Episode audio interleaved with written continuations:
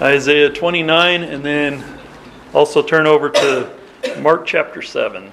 I couldn't help but thinking about how appropriate the, the last song was All That Thrills My Soul is Jesus to the title of the message today and the challenge for us. And the title of the message today is Where is Your Heart? Now, I could ask it in two different ways. I could emphasize, Where is your heart? And then I could also ask, Where is your heart? Because a lot of times we like to concern ourselves with the person sitting next to us. But this morning, I don't want you to consider where your wife's heart is and the relationship to the Lord or your children's relationship to the Lord. But the challenge for today is where is your heart? Before I get to the scripture, do something a little bit different, I have another question that I would like to ask. And I know this morning that there are three different types of individuals in our service today or listening online um, concerning the condition of their soul. There are true saints among us today, people who truly love the Lord and have a good relationship with the Lord and desire to serve Him. Perhaps there are false Christians among us today, those who have made professions and and they go to church and have been maybe professing Christians for a while, but as we'll see in our passage this morning, their heart is far, far from God. They're just religious. And then in our services today, we would have unbelievers. There are those listening or here today who have never trusted in the Lord Jesus Christ. At least they've never made a public profession and received scriptural baptism. And so we have these different people among us today, and the Word of God applies to all the above. The Word of God was written for all of us, and the challenges and the questions that are in it. And a question that I want to ask this morning, considering everyone who is here, is I want to see a show of hands of how many people want to go to hell. Do we have any takers? I'm talking about not your idea of hell, but scriptural hell. There are fools in this world that Yeah. would say, "Well, I'd rather go to hell than." But you, people who say that have no idea about what hell really Right. is. It's a lake of fire. It's- Jesus called it outer darkness. In hell, there will be weeping and gnashing of teeth. Um, it's not a place where you go to spend time with your homies in the afterlife and drink tequila and have a party. Um, hell is solitary. When people die and go to hell, there is nobody there with you. You are there with your thoughts forever. And then um, I could ask the question in a show of hands How many people here want to go to heaven when they die? Show of hands. How many people want to go to heaven when they die? But my question is how many people here really want to go to heaven when they die?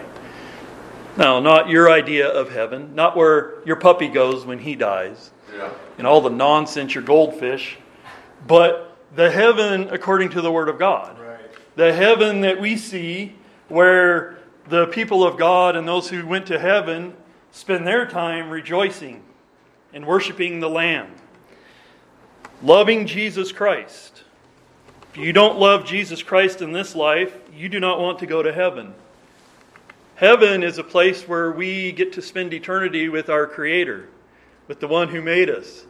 And in heaven, it will be full of souls that are rejoicing in their salvation. And so there are people, perhaps here today, who are never going to go to heaven because in this lifetime they rejected Jesus Christ. But yet, don't we all want to go to heaven? See, do we really want to go to heaven? People in this life, too many times, have no desire, even professing Christians have no real desire for God. It's not where their heart is. But what people do want to get away from in this life is facing the consequences of their sins. And so people are stuck between a rock and a hard place. They don't want to go to hell. I want to go to heaven. I, but I want to live my life the way I want to live my life. I don't want to have to be a Christian. I don't want to have to follow God's commandments. I want to do what I want to do. And so there's this battle and there's this struggle. There is a warfare. Man is at enmity against God in his natural state. Now, perhaps the best case scenario was that there was no God to answer to. I'll admit, when I was a teenager and as a young man, there were times in my early 20s that I wished that there wasn't a God. I was raised in a Christian home with a Baptist preacher and so forth, but I wished that this wasn't real. I was not yet a believer, and I wished that, why can't I just live my life? But what I had been taught, I could never really shake it. I knew that God was real, I knew that Jesus was real. But I wished that Jesus wasn't real because I wanted to do what I wanted to do. And I did do what I wanted to do. And as most of you know, I self destructed and ended up in prison for 10 years. But the, the wages of sin is death, it's a fact of life. I believe that the majority of professing Christians, this is based on my experience, most of the professing Christians that I've ever known or that I hear of or what I see coming out of other churches and other denominations, most professing Christians do not want to see God. Yet alone spend eternity with a God that they really in this life had very little interest in. Why do I say this? Because few and far between are the children of God who truly have a heart of worship. Few and far between. Praise God, they're the children of God and I pray that most of us here today truly have a heart of worship and love the Lord. But few there are that desire to be in the Lord's house more than anywhere else. And the question today is where is your heart? How many of God's people desire more than anything else, more than going to the Seahawk game, more than spending time with family, more how many people really this is the highlight of their week, is right now, this hour. This is the highlight. They're few and far between. To have an opportunity to go and learn more of Christ. For most Christians, Sunday morning is a duty, not a privilege. We have to go to church on Sunday, that's what we do. Especially as Baptists, that's, that's just what we do. Um, if I didn't go to church today, something would be wrong, and you're right. But the desire. There is a reason that there are half of the people in Sunday school as there is in the worship service. In almost every church in this country, I don't care, it could be the best Baptist church that I've ever been in. It seems like half of the people show up for Sunday school. Do they not teach Jesus in Sunday school? Are they not talking about the Lord like they are in the worship service? So, why do people not show up for Sunday school? And why do people not show up for Sunday night? Let's show up for the worship service. That's the best singing, that's the best preaching, you know. But the desire, where is our heart? Most professing Christians don't really have a love and a desire for God and forget about the midweek Bible study. The number of people, percentage wise, that show up to midweek Bible study usually compared to Sunday morning worship, it's staggering. Where's our heart? It's simple. In their mind, they have a better place to be. Otherwise, they would be in church. Right. Uh, you would be in Sunday school if you didn't have a better place to be. So ask yourself why was it better to be where you are or have to be in Sunday school than in the Lord's house? Well, we have our reasons, but is it better than learning more of Jesus? We have reasons, like our job, perhaps, doesn't allow me to go. Maybe you need a better job. Um, oh, my family. We're late risers. Well, get some discipline. Yes. What about junior sports? He'll never be a pro baseball player if we go to church on, you know, uh, Sunday night because the tournaments, all the tournaments for. I was talking to a preacher recently in Kentucky, and down there they worship basketball. In, in Colorado, it's football and baseball. And in different regions of the country, families have different gods. And they allow it to take away from the worship service. And in Kentucky, it's basketball. And the devil knows what he's doing. He uh, makes it so that kids don't have their tournaments on Saturday. And since when was it wrong to have a tournament conclude and begin on Saturday for kids? But no, it's got to begin on Saturday, but it ends, the good games are on Sunday. It used to be professional sports did it on Sunday, and now they got junior doing it on Sunday. And Baptists just go right along with it. Sometimes it's a baby sleep schedule. I couldn't tell you the number of times I've had people tell me that I'm not going to be able to make it to Sunday night service until, uh, you know, the baby's old enough to, because, you know, the baby goes to bed at like 7 o'clock. And so they let the baby dictate when they go to the Lord's house. If something keeps us from the house of God to learn more about Jesus, is that not idolatry? That's just a simple question. It's idolatry. Isaiah 29, let's get to our passage here. Where is your heart? Isaiah 29, 13. Wherefore the Lord said, said, For as much as this people draw near me with their mouth, and with their lips they do honor me, but have removed their heart far from me, and their fear toward me it's, it's not taught by the commandments and what's actually in the Word of God. Their fear toward me is taught by the precepts of men. So they're religious toward God, but it's actually the writings of men and the doctrines of men. Therefore, behold, I will proceed to do a marvelous work among this people, even a marvelous work and a wonder. For the wisdom of their wise men shall perish, and the understanding of their prudent men shall be hid. Woe to them for that that seek deep to hide their counsel from the Lord, and their works are in the dark, and they say, Who seeth us? And who knoweth us? Surely your turnings of things upside down shall be esteemed as the potter's clay. For shall the work say of him that made it, He made me not?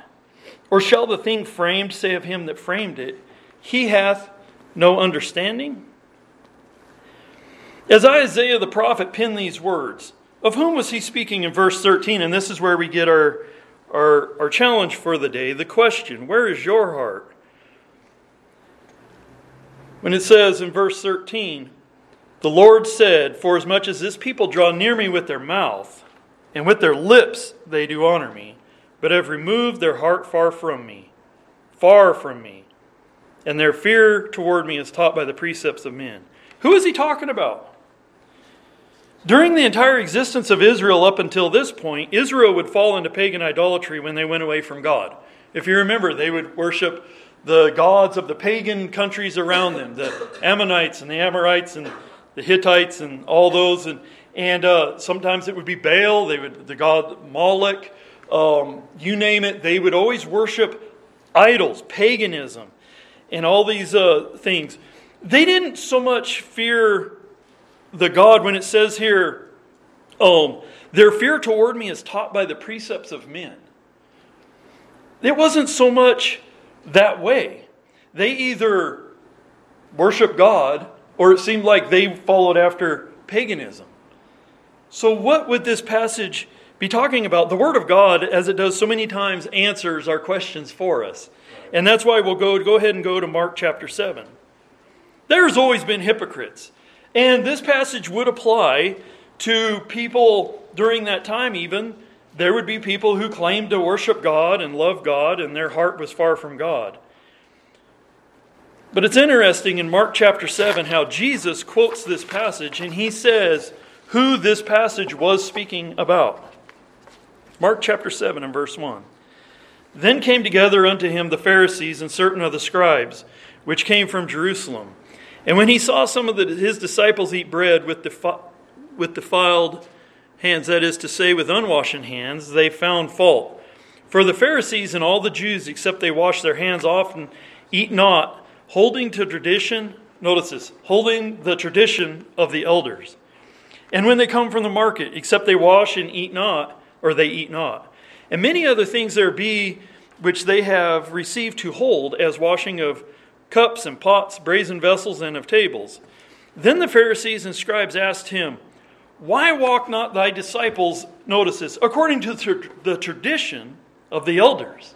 It didn't, they didn't say, Why walk not your disciples according to the commandments of the Word of God? Even according to the law of Moses. No. Why don't they walk after the tradition of the elders? But they eat bread with unwashed hands.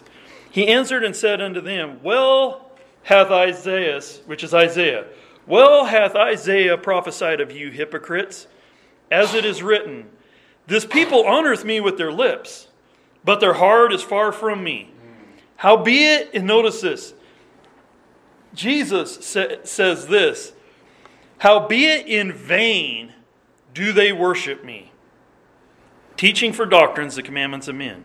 For laying aside the commandments of God, you hold the traditions of men, as washing of pots and cups, and many other such like things ye do. And he said unto them, Full well ye reject the commandment of God, that you may keep your own traditions. And so we see that Jesus Christ applied Isaiah and his writing to the relig- religious leaders of his day. And Jesus knew exactly who that applied to because he's God. And Isaiah penned the words of God. The Pharisees were religious, very religious. And they honored God with their mouth. If you read even of Paul when he was talking about how he was a Pharisee and, and so forth, um, very, very religious. They worshiped, but in verse 7 it said, In vain do they worship me, which we'll get to in a moment. But what a sobering thought. Just think about that for a moment before we continue. In vain do they worship me. And how much of worship in the name of Jesus Christ today is in complete vanity? It's, it's pointless because of where their heart is. The nation of Israel, now by the time of Jesus, had a new form of idolatry. No longer, since their captivity, boy, they learned their lesson. When they were hauled off into captivity and they went into Babylon, they never, until the time of Jesus, they never ever went back. No, there probably wasn't one Jew who worshiped Baal after that. Boy, they learned their lesson. But like Satan does so many times, he likes to take the truth and he twists it, and it's like, well, if we can't get them to just flat out worship pagan idols, then we'll get them to worship uh, their own works. We'll get a false form of Christianity, if you will. We'll put another flavor on true religion and we'll muck it up and we'll just throw as much into the mix as possible and man just gobbles it up. Man just wants to add all these things to his religion. And, uh, um, and then next thing you know, they're no longer worshiping God, but they're worshiping the actual religion that's supposed to be about that God. And it all becomes tradition. And that's what happened with the Jews. Instead of ha- simply having the law of Moses in the Old Testament, instead of having the Torah, which is the Pentateuch, they added the Babylon Talmud in around 500 BC. And then the Jerusalem Talmud came along in about 350 BC, which was their interpretations and additions to the law. And according to the Pharisees and even Judaism of today, the oral tradition and the Talmud holds more weight than the original law itself. And that's what Satan does. And so they have their religion, and they're very religious, and it's all in the name of God. Jehovah, it's all in the name of God. But it's completely missed the point because they worship their tradition more than they worship the God. Do these words of Isaiah apply to us today? Of course it does. The Word of God is timeless, and the people today have all the same God, ungodly, sinfully depraved nature as they ever had. But let's transport this from the time of Jesus, speaking to the religious Jews, to the age of Christianity in the words of Jesus. The same basic principles. Turn over to Matthew chapter 7.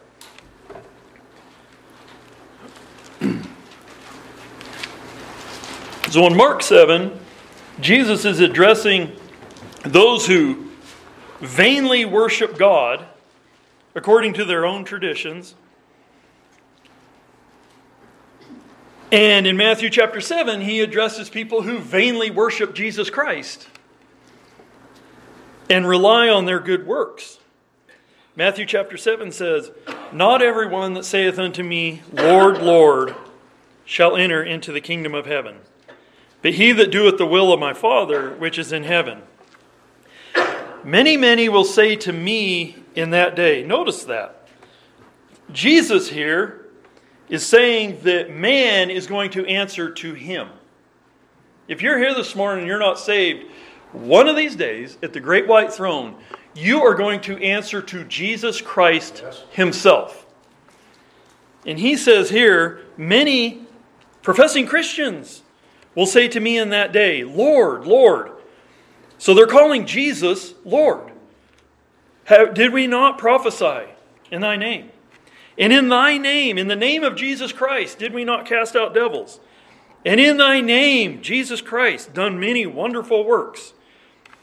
Then will I, that is Jesus Christ himself, then will I profess unto them, I never knew you. Depart from ye, from me, ye that work iniquity. So here, we're no longer talking to, we like to pick on the Pharisees. They're easy, the Sadducees and so forth. But here we have Christians professing the name of Jesus. Jesus says, They will say unto me, Lord, Lord, did we not do these things in your name? So it's no longer about the religious leaders of Jesus' time, it's about those who were going to come. It's about those in Christianity itself who say, Lord, Lord. The Pharisees would never call Jesus Lord. But according to Jesus, he will cast people into hell who call him Lord. Those who vainly worship him. They say, Oh, I'm a believer. I believe in Jesus. I love Jesus. Not only did they profess Jesus as Lord, they were religiously they were religious and actively so. They were active. They said, Have we not prophesied? Have we not uh, many false prophets who have come and gone in the name of Jesus? How many people have started, how many theological experts have started denominations? How many preachers have there been who dedicated their entire life to creating a new branch of Christianity, only to die and go to hell. Mm, right. There's going to be many saying, many saying unto Jesus, Lord, Lord, didn't we preach in your name? Didn't we prophesy in your name? How many preachers and church leaders perhaps just viewed it as a good career, centered around helping people navigate life in the name of Jesus? Or they just are fond of the spotlight and like being relevant. It always bothers me when preachers and teachers only have a desire to be in church when they can be heard. There's a lot of ministers that are too good to sit and listen to other people preach and teach. They don't want to show up even for the, as long as they're not teaching and preaching, why go to church? There's a lot of preachers that are like that. There's preachers that will go to good conferences and they'll show up at the conference and they might listen to one message before they get up to preach, but when, after they get up and preach, then they're done and they got their business or their things to attend to. And it's amazed me. I, I run into it, and this is in good good conferences. You know, I'll fly fifteen hundred or thousand miles, and I'm just glad to be where there could be a good conference. And people who live, preachers who live right there, uh, they'll they'll drive to the conference because they were asked to preach there, and they'll preach that. You don't see them the rest of the conference. I'm like, that's kind of weird. But then you have people in churches who want to teach and have a position of something, but they can't make it to all the services. You see, there's something wrong when you want to be an expert and you want to share your knowledge, and boy, you love the Lord and you and you spend all this time in His Word, and you just have this wealth of information that you got to get out. But you yourself don't have a desire to be taught and learn of God. See, that's a rabbit trail I could continue to run down, but there's a problem with people's heart. It's where is your heart today? There's a problem even among religious leaders of our day that they only want to be heard. They don't have a thirst to learn of God. And then he says that they cast out devils in Jesus' name. From Catholicism to the charismatics down through history, you got old fashioned exorcists to Benny Hinn and Kenneth Copeland. I've personally talked to someone who was telling me he's cast out demons. He's like, yeah, he's like, he said he also believed in sinless perfection. The guy's a complete heretic, but he told me that, you know, he's literally seen demons come like, he saw this one guy who the demon just came right out the end of his, uh, end of his fingers and, and all this stuff. This guy's like, he wasn't like some 22 year old, you know, wise guy. This guy was like 75 years old and he'd been in the ministry a long time telling me all the things that he's seen and everything. Um, see, there's going to be people in hell at the great white throne and they're going to be saying, Lord, Lord, didn't we cast out devils in your name? In the name of Jesus, I command whatever. And then he says, and done many wonderful works. Great and mighty works is what it's speaking about. Perhaps even borderline or, or actually miraculous works. We did these works in your name. And then there's highly recognized works, great feats in the name of God. Consider all the mighty, miracle, powerful works of charity, all the charitable organizations in the name of Jesus, all the hours spent volunteering and boosting one's self esteem. Soaking, not that there's anything wrong with this stuff, but when the focus is wrong, it's, there's so much that can be done in the name of Jesus. And they're good things done in the name of Jesus. But when they're trying to justify themselves before God, they're justifying themselves by what they did. But Lord, Lord, didn't I do all these mighty works and wonderful things in your name? They're not claiming the blood of Christ. Right. They're not saying, but Jesus, didn't you die for me? Yes. See, that's where the focus is wrong. Is so much of Christianity is stuck on, but didn't I fill in the blank? Right? It's not on, but didn't Jesus die for me? Amen. Didn't I believe? If, we, if you're ever going to insert a I in anything about your salvation, it should be, but didn't I, didn't I pray? No, but it should be, but didn't I, I believed? And so our peace and our, and our comfort comes from knowing what God and Christ did for us. Yes. And so Christianity, so much of Christianity, is full of lost people whose heart is far from God. Now, throughout history of Christianity, there have been periods where churches of all kinds experienced cold deadness. In the midst of these extreme, dead, lifeless forms of Christianity, like we're in today, there would spark up a revival or an awakening in which the religious would actually be saved from their dead Christianity. When we look at the great awakening that happened in America, the revivals that happened, the majority of the people that were getting saved were people who were church members. It's amazing. Yeah. The revival sparked up in the Puritan churches and the Congregationalists and all these other false forms of Christianity where they were full of lost people, but religious people, like we heard in our testimonial today, and good people, but they were spiritually dead. Their heart was far from God. And when they were saved, they got out of those churches and they went to where the people of God actually were. They didn't try to reform it. The problem with the reformers is that they tried to reform a dead religion. Whereas those who were Baptistic, the Waldenses or the Albigenses or people back then that already existed when Luther and Calvin came along, they were already there. The people of God were already here. Right. But the problem with those people is they tried to reform the corruption and they just ended up with more corruption. Their heart is far from God. And so this is what we see where we are in our segment of every segment of Christianity today, and unfortunately even in Baptist churches. Their mouth, with their mouth, they honor God, but their heart is far from Him. We just saw it this past Christmas nationwide. I never seen anything like it. I don't know why I never noticed it before.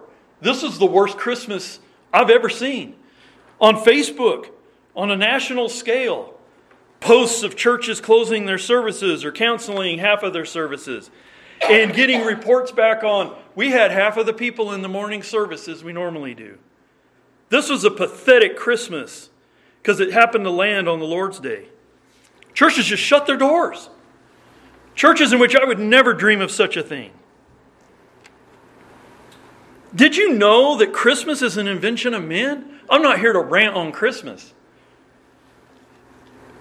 But like it says here, you hold the traditions of men and the precepts of men in the name of God in higher esteem than you do the God of the Bible. And it's a pathetic thing when on a day that is supposed to be all about Jesus, churches are empty. Yeah.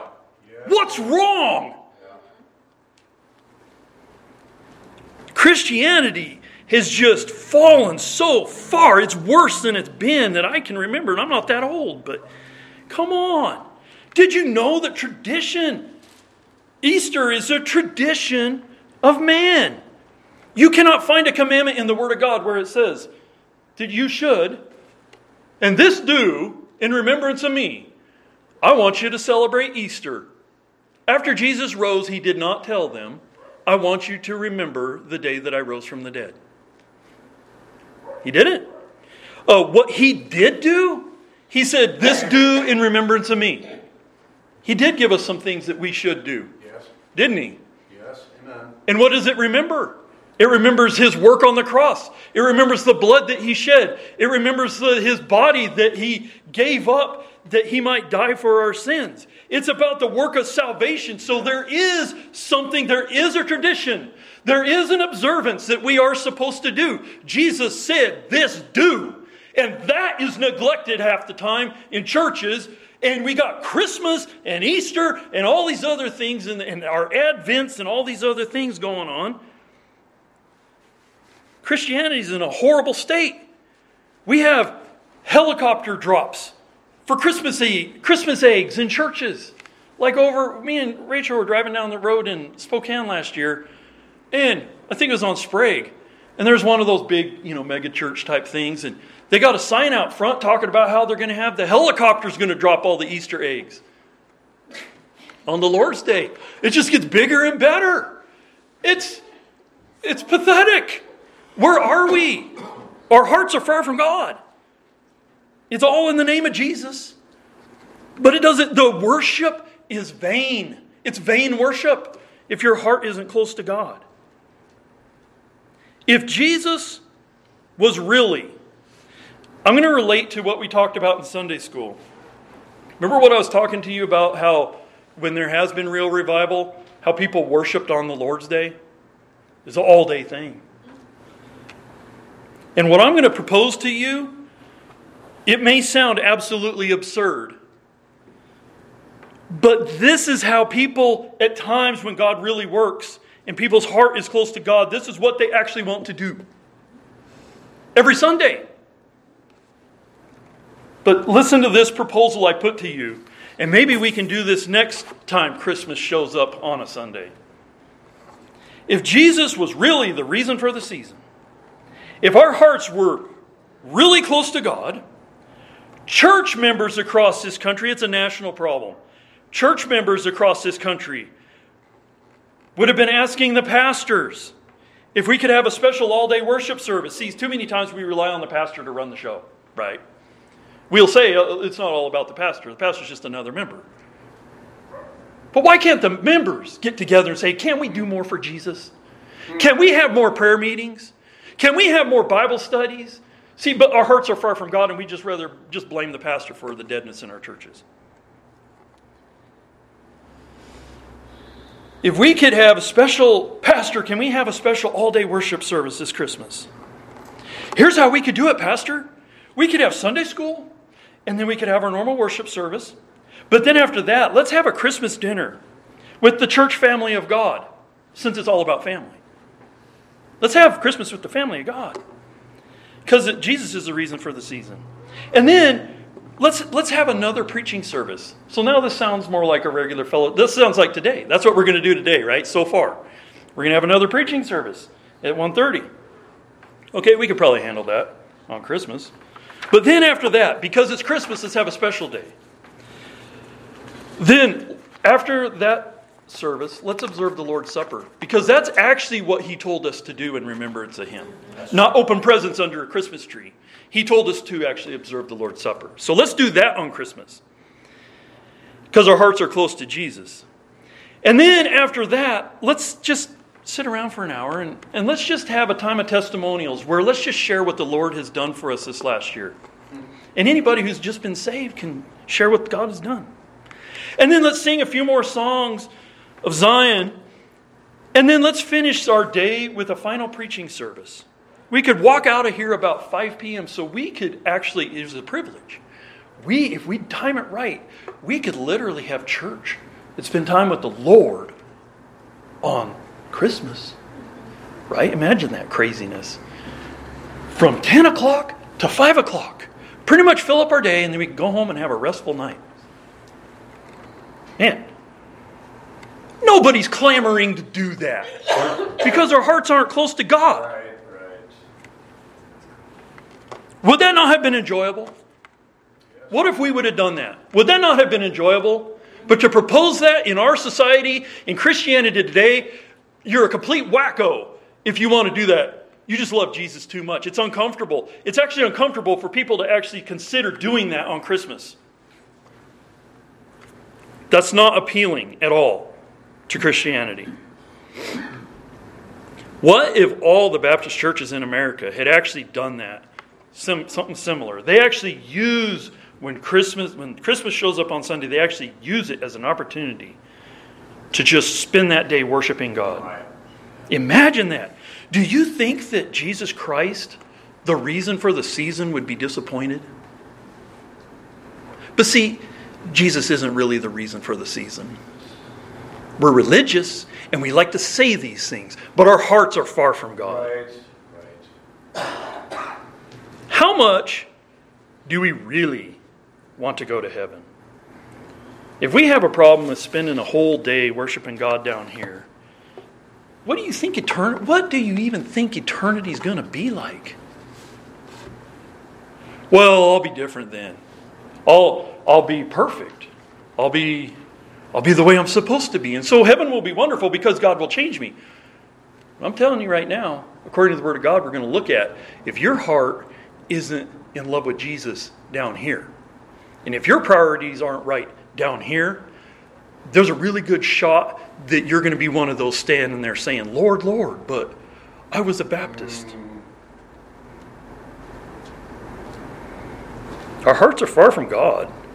A mark or indication of a person whose heart is close to God is that that person, you cannot keep them out of the church. When a person is close to God, good luck talking them into going and doing something on the Lord's day. I ain't doing that. I to be in church. Oh, you guys are having a, even another church. Oh, you guys are having a Bible study? Oh, if it's a church of like faith and practice, man, the thing, hey man, you want to go over? I hear that they're having a Bible study over there in Deer Park or over there in Spokane or whatever. Hey, you guys, you guys want to go with me? You know, that's what people that we want to go be and encourage the people of God and be where we can learn more about Jesus. Because if the teaching is proper, that's where it will lead. When doors are open, they just want to be there. Not only in their church, but when special services are in the area. I would hate to know that I missed out on some special preaching services in my area. Why is assembling so essential? You might say, well, oh, you're talking about you're talking about just church stuff and assembling and, and all this. Why is it so important to assemble? Because I mean, I read my Bible every day. I pray to Jesus every day. I don't need to go to church every week. I, I, I love Jesus. I don't need to assemble. Um, so, why is assembling so essential? Is attending the house of God even linked with a heart that is close to God? Because what if you just have a good relationship? I can't. Uh, it makes me want to vomit the number of times that I've heard people tell me that they have a good relationship with Jesus, but they care nothing for church. Right. You're deceived. The heart is deceitful. Yes. You're deceived because it's not according to the Word of God. Turn to John chapter 3 to start with. We're also considering do you even really want to go to heaven? A soul that is close to God can't get enough. It cannot. It's always thirsty. A soul, the, the closer you get to God, the more you want. In the times of my life when I have gotten close to God, I want to hang on to that as long as I can because I know it's not always going to be like that. And I don't want to do anything that will take me away from where I am at that moment. You want to avoid all the things that might displease the Lord. When you if you've ever been full of the Holy Ghost, or you've ever gotten really close to God, they're special because you know it's not all the time. And when that happens, it changes you and your perspective changes and you want more of God. The closer you are, the more you want. We look at the churches in the in the in the book of Acts. How could they have every day they were meeting every day in the temple and going house to house? What's wrong with those people? Couldn't they ever get enough? No. Actually they couldn't. You have to live your life. Here's how our perspective should be. I have to live my life and I have to provide for my family and I have responsibilities. Um, but man, every time the house of God is open, that's where I want to be. That's where your love should be. We have responsibilities and we have things that we need to do. And we can have things that are entertaining. And I, I love football. I love sports. And I like to sit back. My wife actually tells me, you need to you need to kind of shut it down and stop studying for a minute. And you need to go take a break because, you know, you can, we're human and we need to take a break. But man, it's good to be close to the Lord. Amen. And so I want to know, we should be in a mode where I want to know more about Him so that I can be more like Him. Mm. Because if you don't know anything about Him, how are you going to be like Him? And our desire is to be like Him. Okay? John 3, 1 John 3 1. I said John, I think, but 1 John 3 1. This will make more sense than John 3. That's a good, very good passage. But uh, 1 John chapter 3. Speaking of heaven, behold, what manner of love the Father hath bestowed upon us, that we should be called the sons of God. Therefore, the world knoweth us not, because it knew him not. Behold, now we are the sons of God, and it doth not yet appear what we shall be. But we know that when he shall appear, we shall be like him, for we shall see him as he is. And that's where everybody usually stops. It'll be wonderful because when I get to heaven, I'll finally get to see him. And when I see him, then I'll be like he is. And this is the great thing about going to heaven. But there's work to be done. There's work to be done here. And the next verse is very important for us. And every man that hath this hope in him purifieth himself, even as he is pure. You don't wait to get to heaven to be what you know you. No. If you really want to go to heaven, you begin being as Christ like as you could possibly be while you're down here. That's where your heart is supposed to be. That's your joy. Every man that hath this hope, notice that. Not some men, and some men that have this hope. No. Every man that hath this hope in him purifies himself. Now we fail miserably. But Christian growth is supposed to, is supposed to be a growth process. Purify it. It's an ongoing process. Where are we? Where are you at? Is this the greatest joy of going to heaven? I get to meet my Savior who mm-hmm. died and rose from the dead for me. And I can't wait to get to heaven because I get to see him and be with him. Our relationship with Jesus. It's not, yes, we know there's streets of gold. And there are blessings beyond compare. We have no idea the joys and the, the things that he has uh, prepared for us, right? No idea. I just trust that I don't need to know because he's God and he knows what's good for me and I can't wait to get there. But our focus is supposed to be I want to go to heaven because I get to see my Savior. And if Jesus isn't your Savior, you got no business going to heaven. Your desires are all messed up. You might say, Oh, I want to go to heaven when I die. But if you've never trusted in Jesus Christ, you got no place there and you have no reason to go to heaven. You better repent and trust in the Lord Jesus Christ. Ephesians 4 says this concerning why this assembling, though, is so important. So, first, we discuss, discussed, we looked at how we need to be more like Christ. We need to purify ourselves. If we really want to go to heaven, if we really desire to be like Him, we begin that process now. Well, how does that happen? Ephesians chapter 4, verse 11. Begin to wrap it up here. Ephesians 4, verse 11. God has intended for all this to take place in the church, the local church.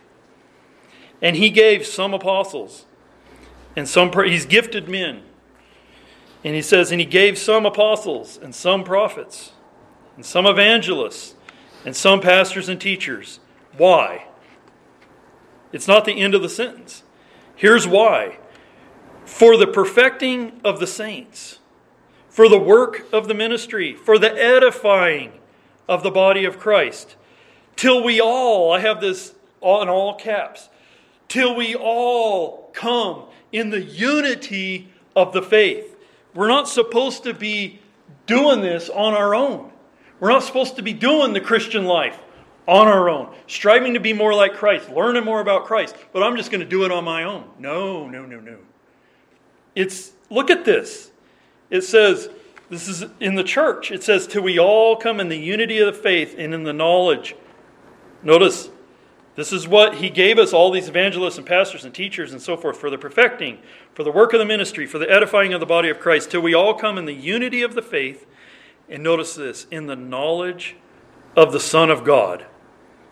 If you want to be more like the Son of God, you need to have some knowledge of the Son of God. And so we need more knowledge of the Son of God.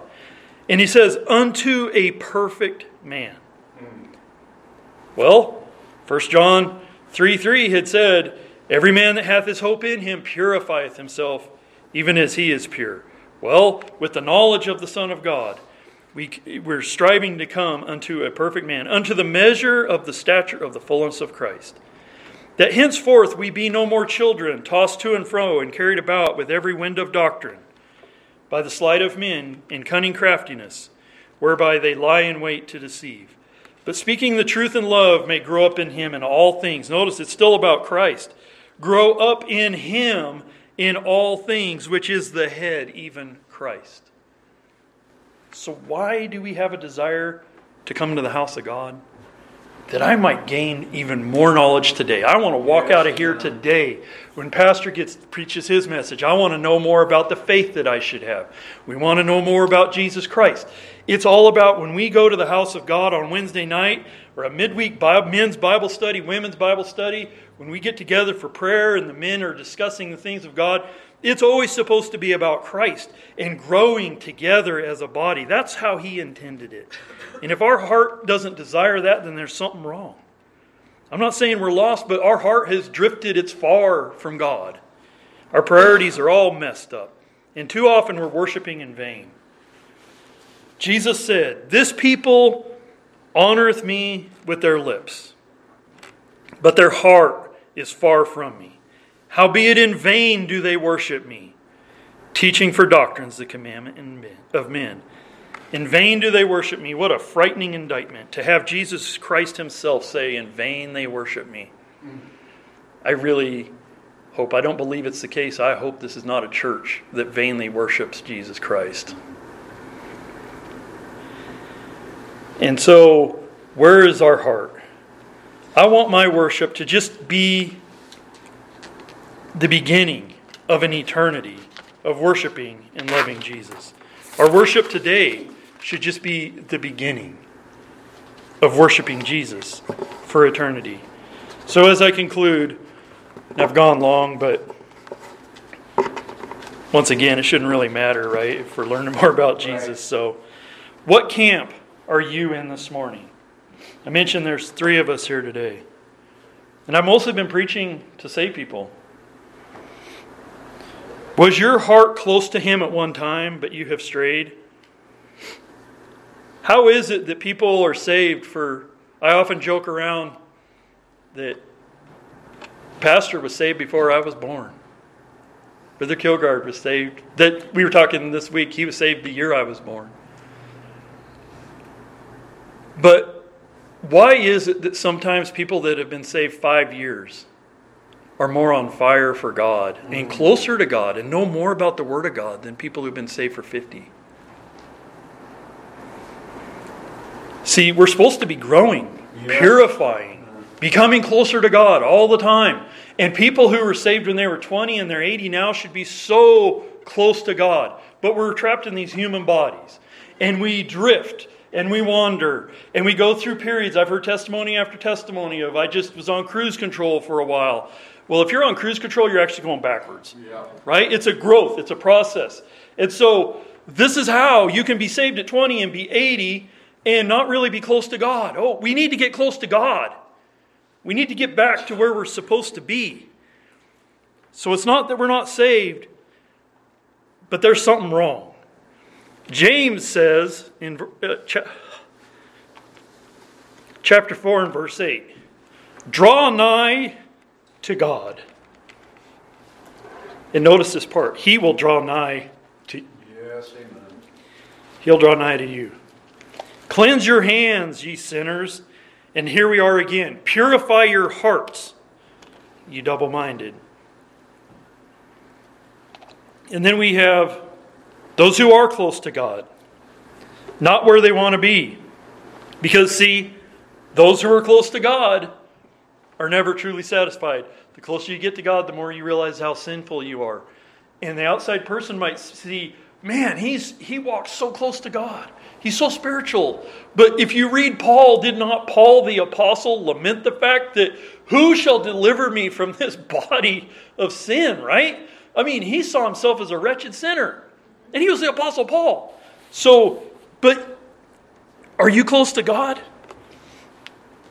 Just keep clinging to Him and continue. Continue growing. You're not there. You haven't arrived. Never be passive.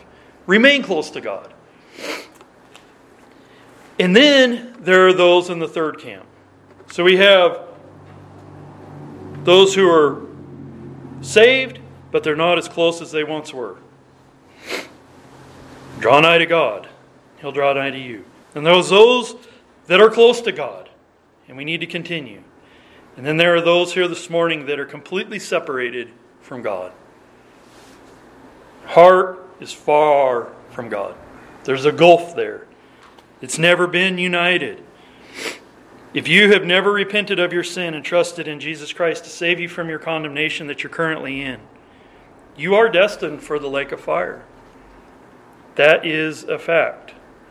Your only hope is to believe. Mm-hmm. It's not complicated. There's not this impossible list of good deeds that you must do.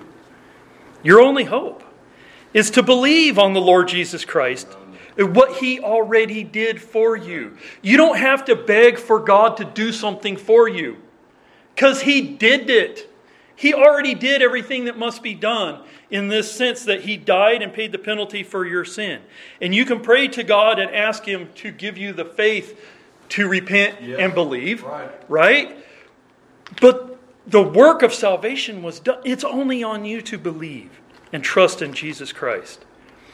In being saved, you will become a son of God. Did you notice how many times in the verses we read that it said, We are the sons of God? For those of us who are saved, we are the sons of God. You can be a son of God, a daughter of God, by simply believing and trusting in the Lord Jesus Christ. And you will be a part of the family of God, which is so much better than the family you were born into. And then when you trust in the Lord Jesus Christ as your Savior, you confess it. I believe. I have, tr- I have trusted in the Lord Jesus Christ to save me from my sin and the penalty of my sin. And then you be baptized, identifying with Christ, and you join his church. In doing so, Jesus will completely change your life. When you're really saved, every person in here who is really saved, their life is different. Yes. I can tell you, I can only speak for me, but God completely changed my life.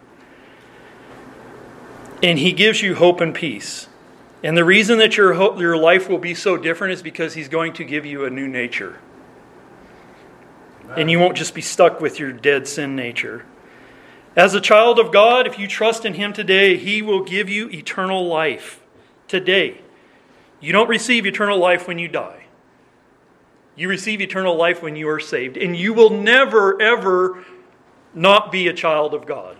Amen. There is comfort and peace in that. You can rest tonight knowing no matter how long I live, I am going to heaven when I die someday.